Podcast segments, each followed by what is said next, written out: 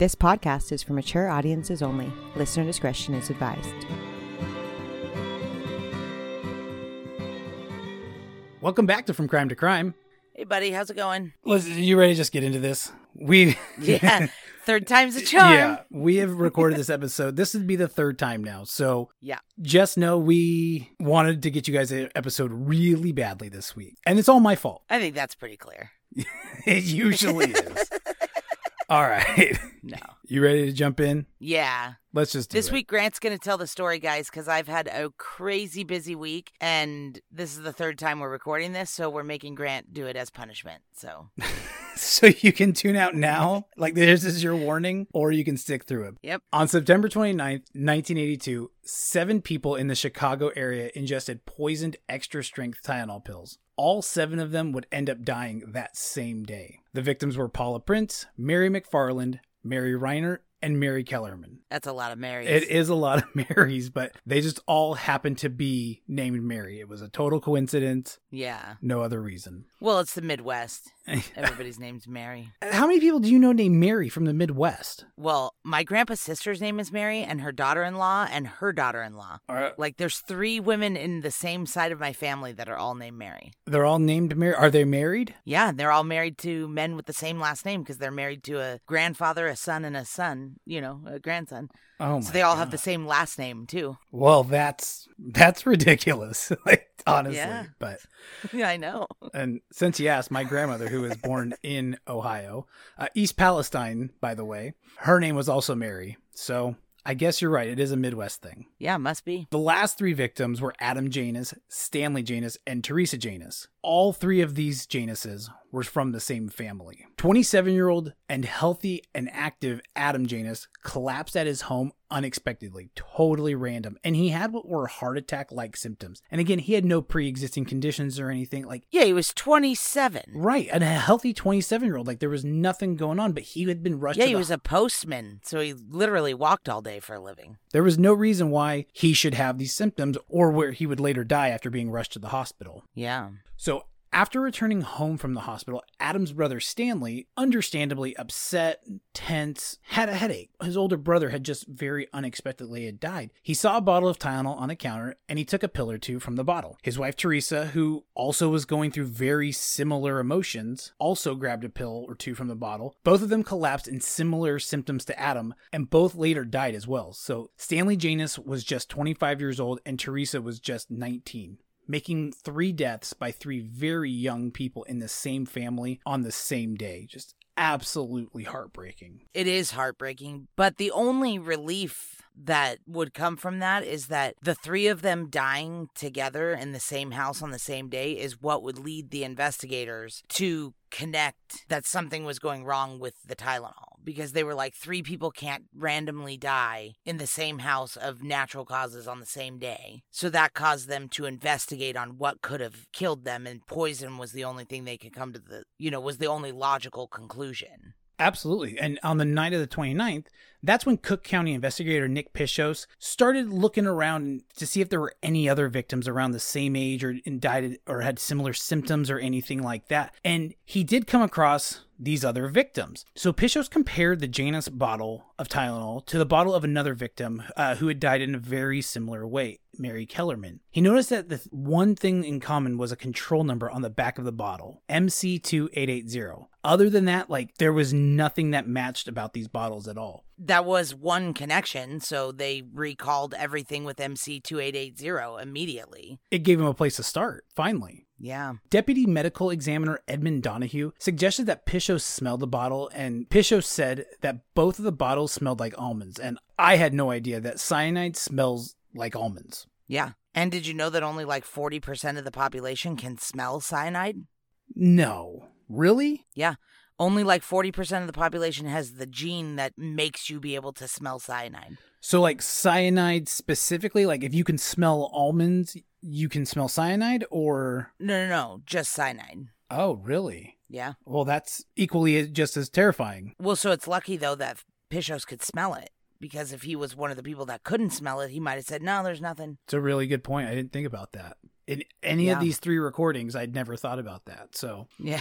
that is a good point. See, I guess third time's a- is a charm. Yeah, we're learning something new. Cyanide is obviously a poison, and when exposed to it, its symptoms include things like seizures, cardiac arrest, and respiratory failure. So, all of these are obviously very horrendous ways to die. And when the blood results came back, it showed that all seven of the victims had taken a dose between 100 to 1,000 times the lethal dose. Yeah, it was way too much. I watched an interview with a member of the Janus family, and they said that they were told that it was enough to kill 26 elephants. Oh my gosh. So, way too much. That is an astronomical number. Yeah, it wasn't it wasn't like a whoops, No. we messed up a little bit on the dosage of something in this. Like it was definitely on purpose. Wow. No, I didn't I didn't realize that. That's absolutely insane. Yep. So Deputy Medical Examiner Edmund Donoghue spoke to a Johnson & Johnson attorney, which is the parent company of Tylenol, on October 1st and let them know that investigators were pretty sure that the bottles of Tylenol had been intentionally poisoned with potassium cyanide. So that night, the announcement was made that all Tylenol would be pulled from the shelves immediately. It was all coming off. Yeah, instead of just the specific batch numbers from the victim, they were like, okay, this is too many batch numbers. Let's just pull everything. Absolutely. This meant more than 31 million bottles were recalled and recalled bottles would be replaced with new bottles. So good on Johnson & Johnson. But they also put up a $100,000 reward for anybody who had information leading them to the person who had poisoned the bottles. Again, that's a huge number, but they had to Yeah. had to find out what was going on. Yeah. At this point, this whole thing is estimated to have cost the company a hundred million dollars, which that's a whole lot of money now. In 1982, that is an astronomical number. Yep. But they did really good. I mean, they still even teach their response to this in business schools because they did everything right when this happened. They recalled, they replaced, they even paid advertisements. Like they pulled commercials and stuff off the air and they paid for new commercials telling people to throw out their Tylenol. Wow. I mean, they really did go through everything and they had to. People were dying. Yeah. Like they had no other choice, but luckily they responded in the probably the best possible way that they could. I mean, if if they're still Yeah. talking about how they responded, it must have been just that's the standard. Yeah, it's definitely not how they would respond today. no. That's kind of what I was thinking, which is crazy, but yeah. By October 5th, both the FBI and the Attorney Generals had also been brought in to investigate this case, which good for local authorities for including them because they needed more manpower. hmm Between local authorities and the feds, they had 1,200 actual leads, which Yeah. so many actual leads to go off of. Uh, it's chaos. I'm sure. I mean, besides the panic of people dying from Tylenol, it was just chaos the amount of leads they had to follow and the amount of different investigators that were involved because each one of these poisonings happened in a different suburb of Chicago or in Chicago itself. Like, there was like eight different police departments plus the feds involved in this. Right. And even though that this only happened in Chicago and like its outskirts, people all over the country started believing that they had been poisoned too. So this obviously caused mass chaos in hospitals and poison control centers. They were being inundated with people left and right. Well, yeah, because who takes Tylenol? People who are sick. so if you're sick and then you take Tylenol and then you're sick, you're like, hey, did I get po-" one of the interviews with one of the investigators I saw? He's like, hey, if you had time to dial our number and ask us these questions, like y- you're fine. You didn't get one of the bad ones. Like it was that there was so much cyanide, like it happened that fast. Like these people would not have time to like be freaking out about this and call and Yeah. And this was so bad for the people in Chicago that police actually started going around using their PA systems out of their cars and warning people Yeah. about the bottles of Tylenol and to throw them out that they were no good and they'd been poisoned and stuff. So it was crazy. yeah, telling people to flush their Tylenol, which probably saved a lot of lives too. Oh, I'm sure that it did. You know, they would kind of pull back on that later, but but yeah, I'm sure it saved a lot of lives, and that's what they had to do. Yeah. Well, pull back on that later only because then they didn't test all the bottles, so they don't really Right. know how much was actually out there. But Exactly. But yeah. But if it saved one life, it was worth not ever knowing how much was actually out there. absolutely. And one of the facts of this case that really confused police was that all of the victims had bought their bottles of Tylenol from different stores. And these stores got their batches from different production plants. So police really had no idea how this could be happening. Well, it was starting to become more obvious that it didn't happen during manufacturing, like they assumed it did at first. Because if it did, then it would have been all over the country, not just in Chicago. Right. And that would have made sense for, you know, an employee to have put them in and, you know, easy Right. peasy. But now they're learn- they're figuring out that's not what happened. Right.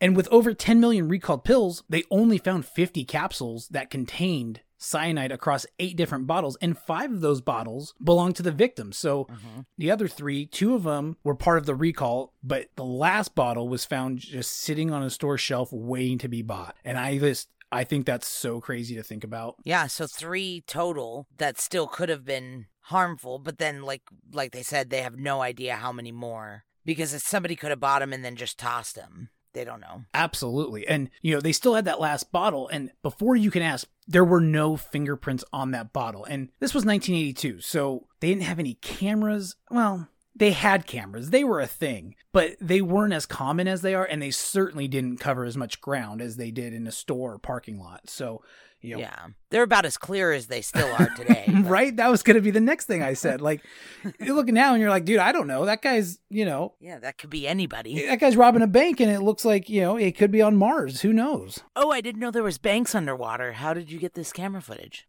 Yeah, right. I was real like- confused there for a second. I was like, um, what? Absolutely, it, it does completely look like these people are underwater. And, Yeah. So in 1982, you can imagine, I'm sure it was like, oh, something moved across the screen. It, Like, it was like watching couldn't tell who it Skinemax. It was like watching Skinemax Yeah, in the yeah. '90s, looking for a nipple. it's all scrambled. yeah, you're like, oh, I think it might have been it. I think I saw one. Yeah. Anyway, so obviously, police have no clue who this could be. And one of the tactics they used was they publicized the funerals, and this was in hopes that the killer would come to one of them. Because we know killers love to come back to the scene of the crime. So they put it out there hoping that this would lure this person or persons. Yeah, because at the time they're thinking like, oh, this might have been a targeted thing. You know, like maybe this person was trying to kill somebody specifically, not just random. Exactly. And from what they could tell, nobody suspicious did come to these funerals. So they started to speculate that this could be a white collar crime syndicate. And the intention of this white collar crime syndicate would be to tank Johnson & Johnson's stock, which this did take a big hit. Tylenol went from owning 38% of the non-prescription pain reliever market to just 8% overall of this. So that's a massive fall because nobody wanted to mess with Tylenol anymore. Like who knew what, Yeah. what it could be? So they, were literally like, Advil did this? like, Yeah, right. are you kidding me? Bear snuck into the the- into the batch. Yeah. I'm like, ah. I guess you have to look at all the possibilities, but that seems like a big risk because even though, yes, it tanked Tylenol's stock specifically, it would make people distrust pharmaceuticals in general. Like, I wouldn't be taking an Aleve either, you know, Yeah, or an Excedrin or an Advil. Like, there's no way. Yeah. Especially when you get down to it, and all these companies are owned by the same people anyway, so it's all coming from the same place. Yeah, so it's like, eh, I don't I don't know. I I do understand why they had to look at it that way, but that's to me feels like the least likely scenario. Yeah, I think so too. A crime syndicate Yeah. go, doing it this way, yeah, this seems pretty unlikely. But they looked everywhere. They looked at disgruntled employees too. They started talking to everybody who might have had any kind of reason to do this. They even started looking like at release like psych ward patients to see like what they were up to and stuff like that. Like you know, like they were they were looking looking over, under every single rock. They didn't know what to do. But the best theory that police had was that this person who did this went to the store, bought the bottles, left the store, and either went home or did this in their car and took the capsules apart, planted the cyanide in the pills, returned the bottles back to the store around September 28th. And the reason they had this date in mind was because obviously this would be one day before the first death occurred. And the reasoning why they came up with this was that the cyanide would eventually eat through the capsules. So whoever did this would have to have done it close to the time that the capsules were purchased and consumed. Otherwise, it would have ate them away in the bottle, Absolutely. eroded them. And that's why they led them to believe that the person must also be from the Chicago area as well. It's probably not somebody from out of town or out of state or anything. Eh, I mean, I get what they're saying, but it just means that the person was in Chicago. It doesn't necessarily mean that they have to be from there. It would have to be pretty quick though, because somebody would have to have all right, of what but just needed. because somebody is in Chicago to do this Yeah. doesn't mean that they live there. It's true. No, there's definitely reasons why you can get in and get out Chicago in the same day. Yeah. So that's all we really know about the murders. We know what happened, but we still don't know who did them. Yeah, but this changed the way everything was done from here on out. Oh, this is the reason why we have the the seals on our bottles now for of Tylenol Yep. or anything else. Like Tylenol really went to extreme measures. I guess Johnson and Johnson did, but went to extreme measures to make sure that their product could get back onto the shelves. And they, with the FDA, came up with the seal around the bottle and stuff. And if you know, obviously, if that has been messed with, you don't touch it. Yeah, the seal on the lid and then the foil on the top because it used to just be cotton. It used to just be like open it up and then there was a piece of cotton in there and you Yeah. pulled it out.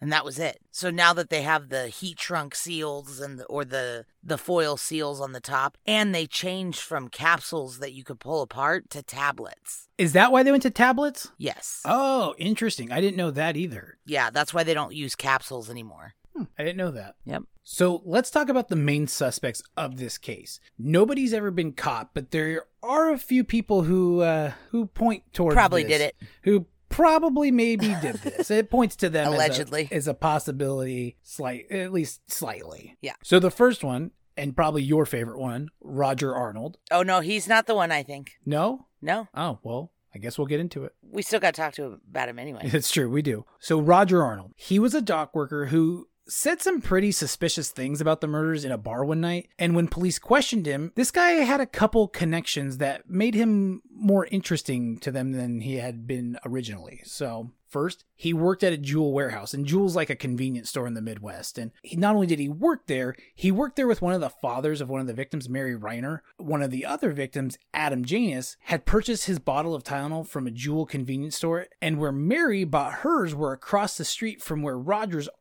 wife. this is getting tough. Was across the street from where Roger Arnold's wife's psych- psychiatric ward was located. So, okay. Yeah, that's kind of reaching. It's a lot. okay. I'll be honest. It was it was a lot to say. Yeah. So he worked at a jewel warehouse, and one of the victims' fathers worked with him, and then one of the other victims bought his Tylenol from a jewel store. Yes, that was across the street from his wife's psychiatric ward. So there was a reason for him to be in the area. Uh, okay. Yeah, I see what you're saying. right. They also found two crime manuals in his home and they also found out that he was uh, to what? To what? they were described as crime manuals. Like crime for dummies? I don't think it's crime for dummies. I think it's more like, hey, here's an illegal thing and how to do it. I think. Uh, I, they didn't have the internet back then. so- Exactly. So I'm Yeah, not sure where you okay. get this. I don't know if it's passed around through the black market or whatnot. But what they also found out about him was he was a somewhat of a uh, chemist enthusiast, we'll say. So he had beakers and other types of chemistry equipment in his home, and they also found a. So, yeah, go ahead and say it. so, so he was making meth. Um, they don't say that, but Well, who else is like an at-home chemist, like a DIY chemist? yeah, Like, that's that's Mexican Americans. yeah, right? I They do that? kind of thinking so. just checking. Yeah.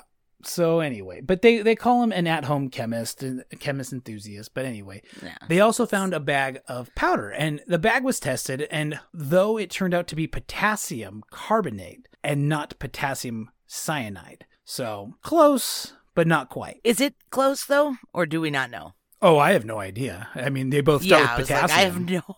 Yeah, I was like, I have no idea what. no, Do people just have potassium carbonate, or is that an ingredient in meth? Again? See what I'm saying here? yeah, I Okay. I don't know the ingredients to meth or pretty much anything else like that. So Okay. if anybody is a scientist and knows, I would love to know. But Yeah. No. Roger Arnold also refused to take a lie detector test, which he should have refused. Like, we agree Yeah, with that. That's, a smart choice. fine. Yeah. Yeah. So they didn't have enough to prosecute him, but they had some connections to him. Yeah. So he was talking shit at a bar that he had cyanide Right. and that he had knowledge of this, And, and then there was some connection. I mean, I get why he's a big suspect for sure. And then what he does after he became a big suspect was kind of like, hey, dude, well, if you don't want people to think you're a murderer, like probably don't be a murderer. Correct. That would help. That would help. Um, and what he did next in 1983 did not help him because in 1983, Roger Arnold was again at the bar and he shot a man named John Stanisha, who Arnold thought had turned him into the police for his previous comments at the bar earlier. Yeah. It was later revealed that it was not Stanisha who said anything, but Stanisha did die of his wounds, and Arnold was sentenced to 30 years in jail, but he was let out early of, um, on parole for good behavior, I guess. Yeah. I mean, Yeah, John Stanisha looked a little bit like the guy who actually turned him in. And so he was just like, oh, hey, you're the guy who turned me in and shot him because he was obviously a intoxicated, murderous DIY son chemist. of a gun. No, I like that too. And I also don't know how he got let out early. I mean, he killed a guy in Right? cold blood on the street in Chicago, like in front of people. It wasn't even like in secret. Like, Because he thought he said something, and it, it wasn't even him. Yeah. So that guy's a bad dude, but I don't think he was smart enough to pull this off, to be real honest. No, it certainly doesn't seem like it. The next suspect is Ted Kaczynski. Does that name sound familiar Yeah. to you? Yeah, this is my favorite suspect. Okay, so the Unabomber. For anybody who does isn't familiar with uh with Ted, Kaczynski's an Illinois native, which Yep. you know already puts ties His to him. parents lived in Chicago at this time. And the first bomb of his that was found was in Chicago, so he's known to to be around the Chicago area And to do stupid shit like this. to do a lot of stupid shit. Yeah, Yeah, because like four of his bombs ended up being in the Chicago area. Yeah. So we know that he likes to stay local. Yeah, and do bananas stuff on a random scale. He does do that too. Absolutely. Yep. In 2009, FBI retested. Te- 2009. I, I know. I was gonna say 19, and I stopped like nine.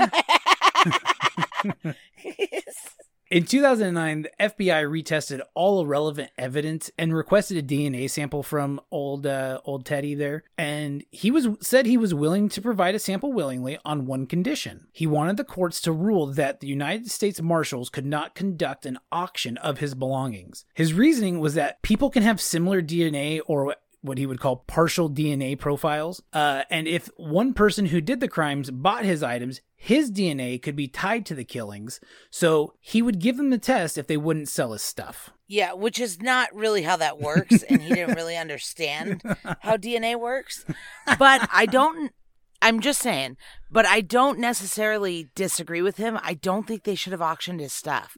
I know why they did it. They were trying to give money to his victims and his victims' families. I get that. But by auctioning his stuff, you have no way to tie him to future crimes Right. like this. Like when he became a suspect in the Tylenol killings, if you want to go and test all of the stuff in his apartment to see if he had cyanide or any proof that he did the Tylenol killings, there would be no way to do that if you sold all of his stuff. And that was something that he kind of sort of said too, but not in so many words. So. Yeah, he, even he was Yeah. like, "You shouldn't do this," but he thought that his reasoning was because he would be able to keep his innocence from it. So, anyway, Yeah, he had some bananas reasoning. yeah, exactly. they said no anyway, and they sold his shit. So And he, he, said, said, no then. he said, "Okay, then I won't give you my DNA." So we're even. Yeah.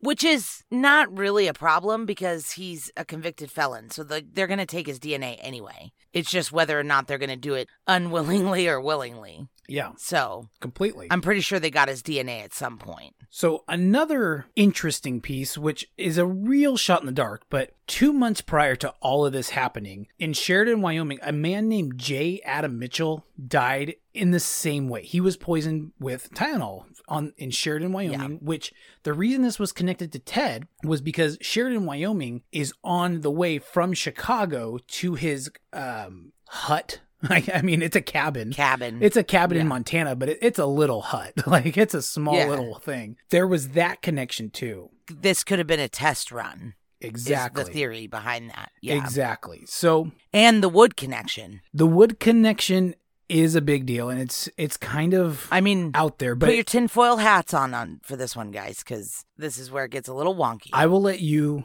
say this one because this one takes me on all kinds of rides. So yeah.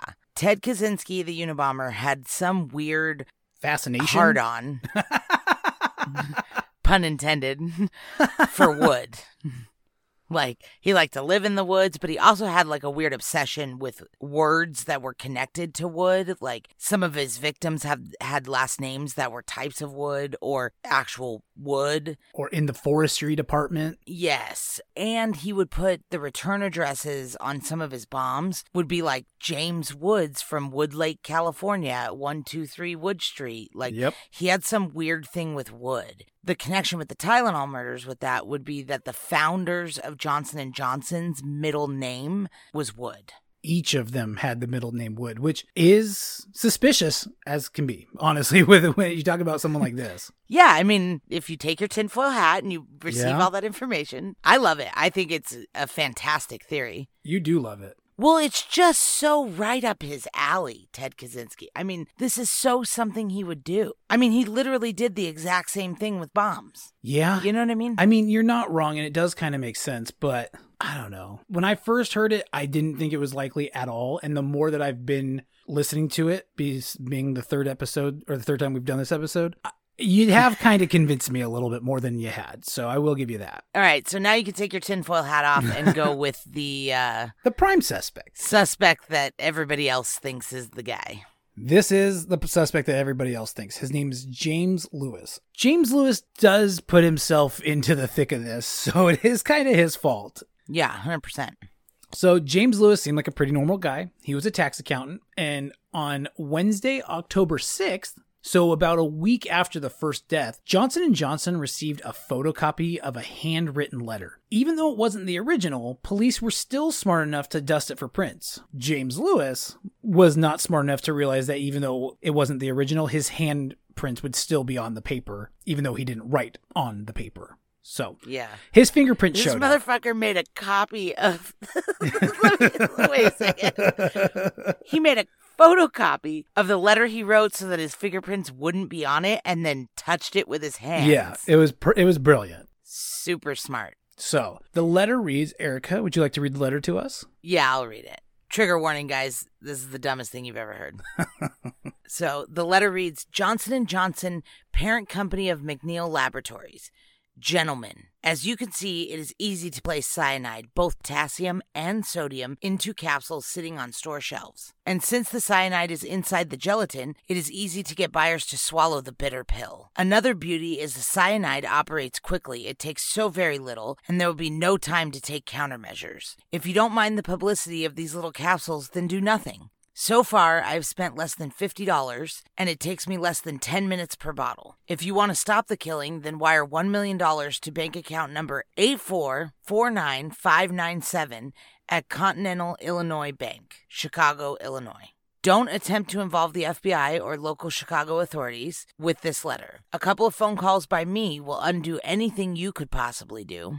Because his. Oh, That's it. That's it. the end. yeah. Because his prints were on the letter, a warrant for his arrest was issued, but James was nowhere to be found until December 13th. That's when he was spotted in New York at a local public library annex. And the crazy thing about the bank account number was that it wasn't linked to James Lewis. It actually belonged to a man named Frederick Miller McCahey. And James Lewis believed that his wife had not been paid for work she had done by McCahey For McKay. for you're right. She she was a bookkeeper. He believed that she was owed five hundred and eleven dollars, and he thought if he did this, it would expose McKay for not paying his wife the money. Which okay, but it was eventually ruled that Lewis had nothing to do with the murders, and that he was just a big idiot, and he did a really dumb thing like this. Yeah, This is a really really dumb thing to do. Do not involve yourself in this. Yeah. Well, and his mindset was that he would give his wife's ex boss's bank account so that they would investigate him as the murderer and then find out that he didn't pay his employees That was a check. But, like, that's not what's going to happen. that was his idea. Yeah, yeah, but that's not what's going to happen. correct. Yeah. It's like, this, this is so dumb. Anyway. Well, it's not what happened either. Yeah. Although his past also doesn't make him look very good either, just like Roger Arnold. Well, that's the thing. So by him doing this, th- this put him on police radar and they started looking into his past. They started seeing that, well, he actually may be the Tylenol murderer after all. Yeah. He had, like we said, a suspect history and stuff like he chased his mother with an axe when he was 19, not to mention in 1966 when he was committed to the Missouri State Mental Hospital after ingesting 36 Anacin pills. Uh, and you know, while he was there, he was diagnosed with catatonic schizophrenia.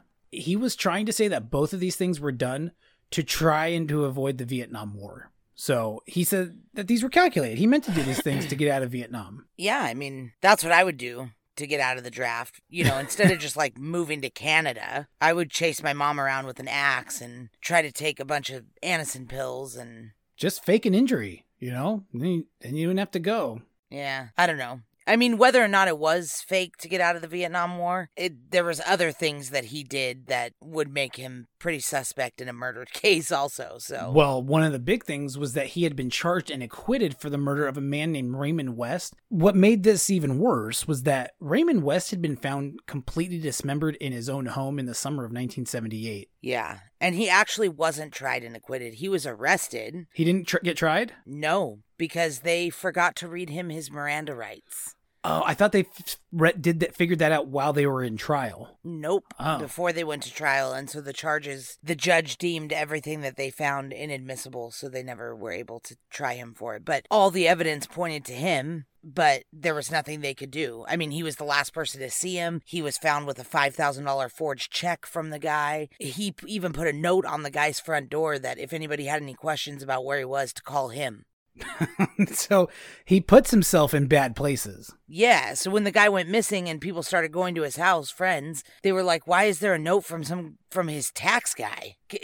on the door like that says to call him?" And then when people would call him, he'd be like, "Oh yeah, he's out of town." Well, then they ended up finding his body in his own house, so he was not out of town. Yeah, So he was definitely something was allegedly going on there, but certainly they forgot like to it. read him his Miranda rights, and so they had to throw the whole thing out. This guy just gets like a break after a break after a break. He does. He he keeps doing that. Absolutely. Some other things that made Lewis a little suspicious was Lewis and his wife had launched a business venture and it was a short one, but they were attempting to make pills or they were attempting to bring pill making machines from India. So, Yeah, they were involved in some kind of scheme there. right. So this is already suspect enough and that's very specific. I mean, I don't know about you. I've never been involved with any kind of pill making. Nope, just pill taken. Hey, Vitamins. right, of course. Yeah, but he was also suspected of like huge credit card schemes and shit too, right? In the 80s. He was in 1981 before the Tylenol murders. He was accused of making false credit card applications and using fake addresses with with fake mailboxes, which is pretty cool because he would just put mailboxes in like cement. Yeah.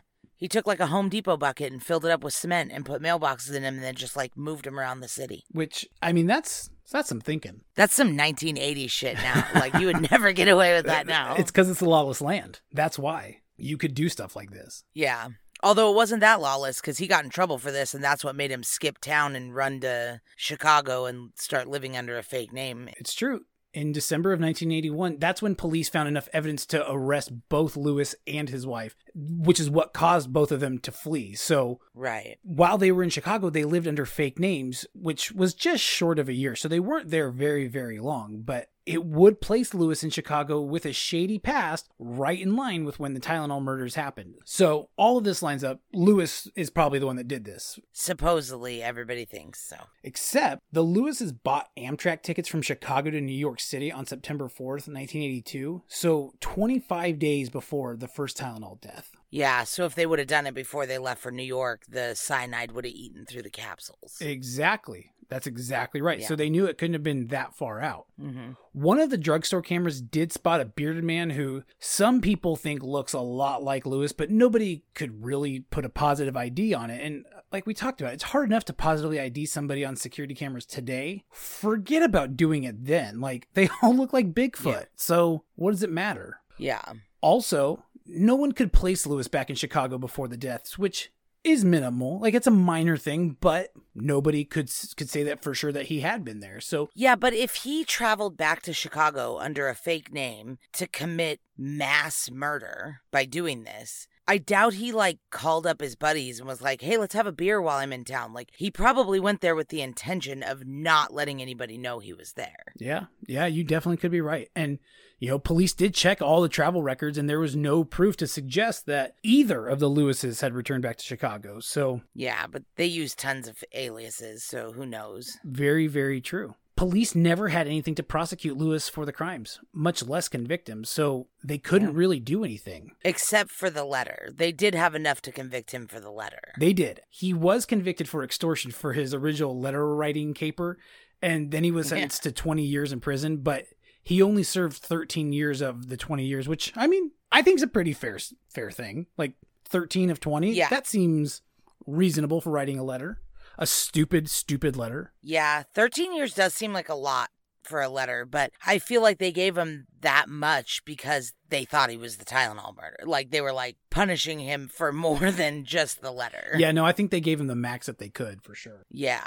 While Lewis was in jail, he offered to help investigators with the Tylenol murder case and he explained in detail about how someone might go about injecting the Tylenol capsules with lethal doses of cyanide. Yeah, he drew them like a little diagram of a board where somebody would drill holes in it to hold the capsules so that they could go out to their car and then dump all the capsules out and then put the cyanide in and then put the lids back on and put it back in. And he said you could do it in like less than five minutes in the back of your car, which I guess is a pretty smart way to do it, but also I, I feel like unnecessary. Like somebody could just go buy one bottle of Tylenol, go back to their house, fill up all those capsules, and then just go into the store and dump a few of the capsules into each bottle that they wanted to lace. Like they wouldn't have to do a few capsules out of each bottle all at the same time. You know what I mean? I do know what you mean. I get what you're saying. And I think it's real suspicious that he has an idea that quickly about what to do. Yeah. I mean, he did have that pill making yeah, it just sounds like a dumb idea. It does, but he had that pill making business. So, I mean, maybe he had some inside information. Maybe Yeah, maybe. it's hard to say. I don't know. It just seems like the dumbest way to do it. So, Well, but this guy's not smart. Right. I mean, he's definitely not the sharpest tool in the shed. So, no, he's not. But he was released from jail in 1995, and he lives in Cambridge, Massachusetts, with his wife. Uh, and he's since published a book titled "Poison: The Doctor's Dilemma," which yeah. he he said the book had nothing to do with the Tylenol murders and that he regretted ever sending the the police the the letter in the beginning. So, which I'm sure he did because that put him on the on the map. Yeah, his book about poisoning a town has nothing to do with the Tylenol murders. Well, it it it was about poison, but it was about water being poisoned in like a South Missouri city. So like same but different kind of. So, like, yeah, the same. yeah, like so kind of like the same, but yeah.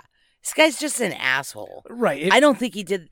If he did the Tylenol murders and he's doing all this, he's an asshole. And he's stupid. I I definitely think he's doing it to toy with the police. Absolutely. yeah, he is. But I don't think he's doing it to toy with the police because he did it. I think he's doing it to toy with the police because he didn't do it. I think that could be part of it too, and I think that's probably Yeah. likely. But you'll get a kick out of this. In 2010, he went on a public access radio show, and he went with the intention of promoting his book. But what ended up happening was he ended up giving a 48 minute interview that were mostly questions targeted to his involvement in the Tylenol murders, and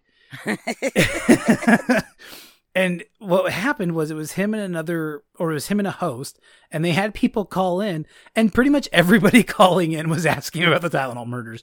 There was really Yeah, not a lot else going on there. And and everyone Because who nobody read his book. well, yeah, of course not. But everybody who came on, he kept directing them to, you know, the lawyers and he refused to make any more comments and stuff like that. So, yeah, that makes sense. But um Yeah. I mean, he was just doing it to get some attention, I think. I don't think he had a whole lot to actually say. Yeah, and I do understand why he's. I mean, he wrote the letter. He's allegedly killed before, even though he wasn't charged with it because he got away with it. Um, he was definitely into fraud, living under aliases. I mean, they definitely were doing bad stuff. Definitely. Like, I understand why he's the number one suspect. I just really don't think he's smart enough to be the guy. To be honest with you, because he wasn't even smart enough to realize that when you photocopy a handwritten letter, you still can't touch the photocopy or your fingerprints are going to be on it. You I know, what I isn't mean? that great? But yet he was smart enough to not touch the pill bottles. So, you know what I mean? Yeah. Well, Although that could have been by accident. It could have been because he knew he had to wear gloves to work with the cyanide. absolutely. So that could have been by accident that he didn't touch the pill bottles, I guess. yeah. I don't know. I don't Maybe he is the best suspect. I don't know. it, it there isn't a clear one. I think that's what the hard thing is about it is there's a lot of people who have a lot to do with it, but nobody has a clear cut answer for who it was or, you know, the likely scenario. Yeah, like if they turn out to figure out someday who it was for sure, it could be any one of these three guys, and I'd be like, okay, makes sense. It could be somebody completely different too. Well, that's, yeah, obviously, yeah. I just don't know how they're ever going to figure this one out. I mean, without DNA, they may not. Yeah, because they destroyed all Yeah, the bottles. exactly. So I don't think they're going to be able to figure it out until unless somebody confesses and can give them like Proof. proof that hasn't been released to the public. I don't know that they will be able to figure it out. right.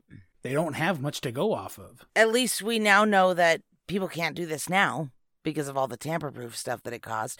It also caused uh, the federal government to put laws into place that makes tampering with consumer products a felony, Good. a federal offense. Good. If anybody did this now, first of all, they'd get caught because of DNA and surveillance cameras and everything else, but they also couldn't do it now because things are so much better sealed. I think about this with every single crime that happens. I'm like, did anybody think they were going to get away with that? There's ways to track people everywhere. Like, always satellites watching us or something. Like, you can't get away with anything. Stop trying. Yep. Well, good good case, Grant. Good job. Thank you. I'm glad we finally got it done on the third recording. Well, we haven't saved it yet, so uh, if you're if you're hearing this, then hey, we did it. If not, then yeah. we ditched the Tylenol Yeah. murders altogether. So we also decided that we needed to come up with a way to end each episode instead of change your Amazon Smile because Amazon got rid of their Smile program and we hate them and we're all going to cancel our Prime together, right? Yeah. Good. Okay. Although I still haven't done mine yet, so don't do yours yet, guys, either. I mean, unless you want to, then do it. But don't do it because I'm telling you to.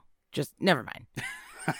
Anyway, so we decided that we're going to close out each episode with just like a short synopsis of a missing person and just give you a, like the real basic details of a missing persons case. And then we'll post some pictures on social media in case anybody has any information. So the missing person that we're going to be telling you about this week is James Joseph Allen. And his name, his profile doesn't have a lot of information except that he was in contact with his family sporadically. And the last time they had contact with him was April 20th of 2022. So almost a year ago. And he was in his truck, his Honda Ridgeline, with his trailer attached to it, a, a camping trailer, and his dog named Hannah, who was a white curly haired dog. And he was supposedly going camping west of Las Vegas. So maybe in the Red Rock area or Death Valley, maybe. They don't really know, but his family hadn't heard from him, and when they tried to contact him, his cell phone was disconnected, and he hasn't been seen since. So, we're going to post pictures of James Allen and his dog and his RV, so in case any of you have seen him.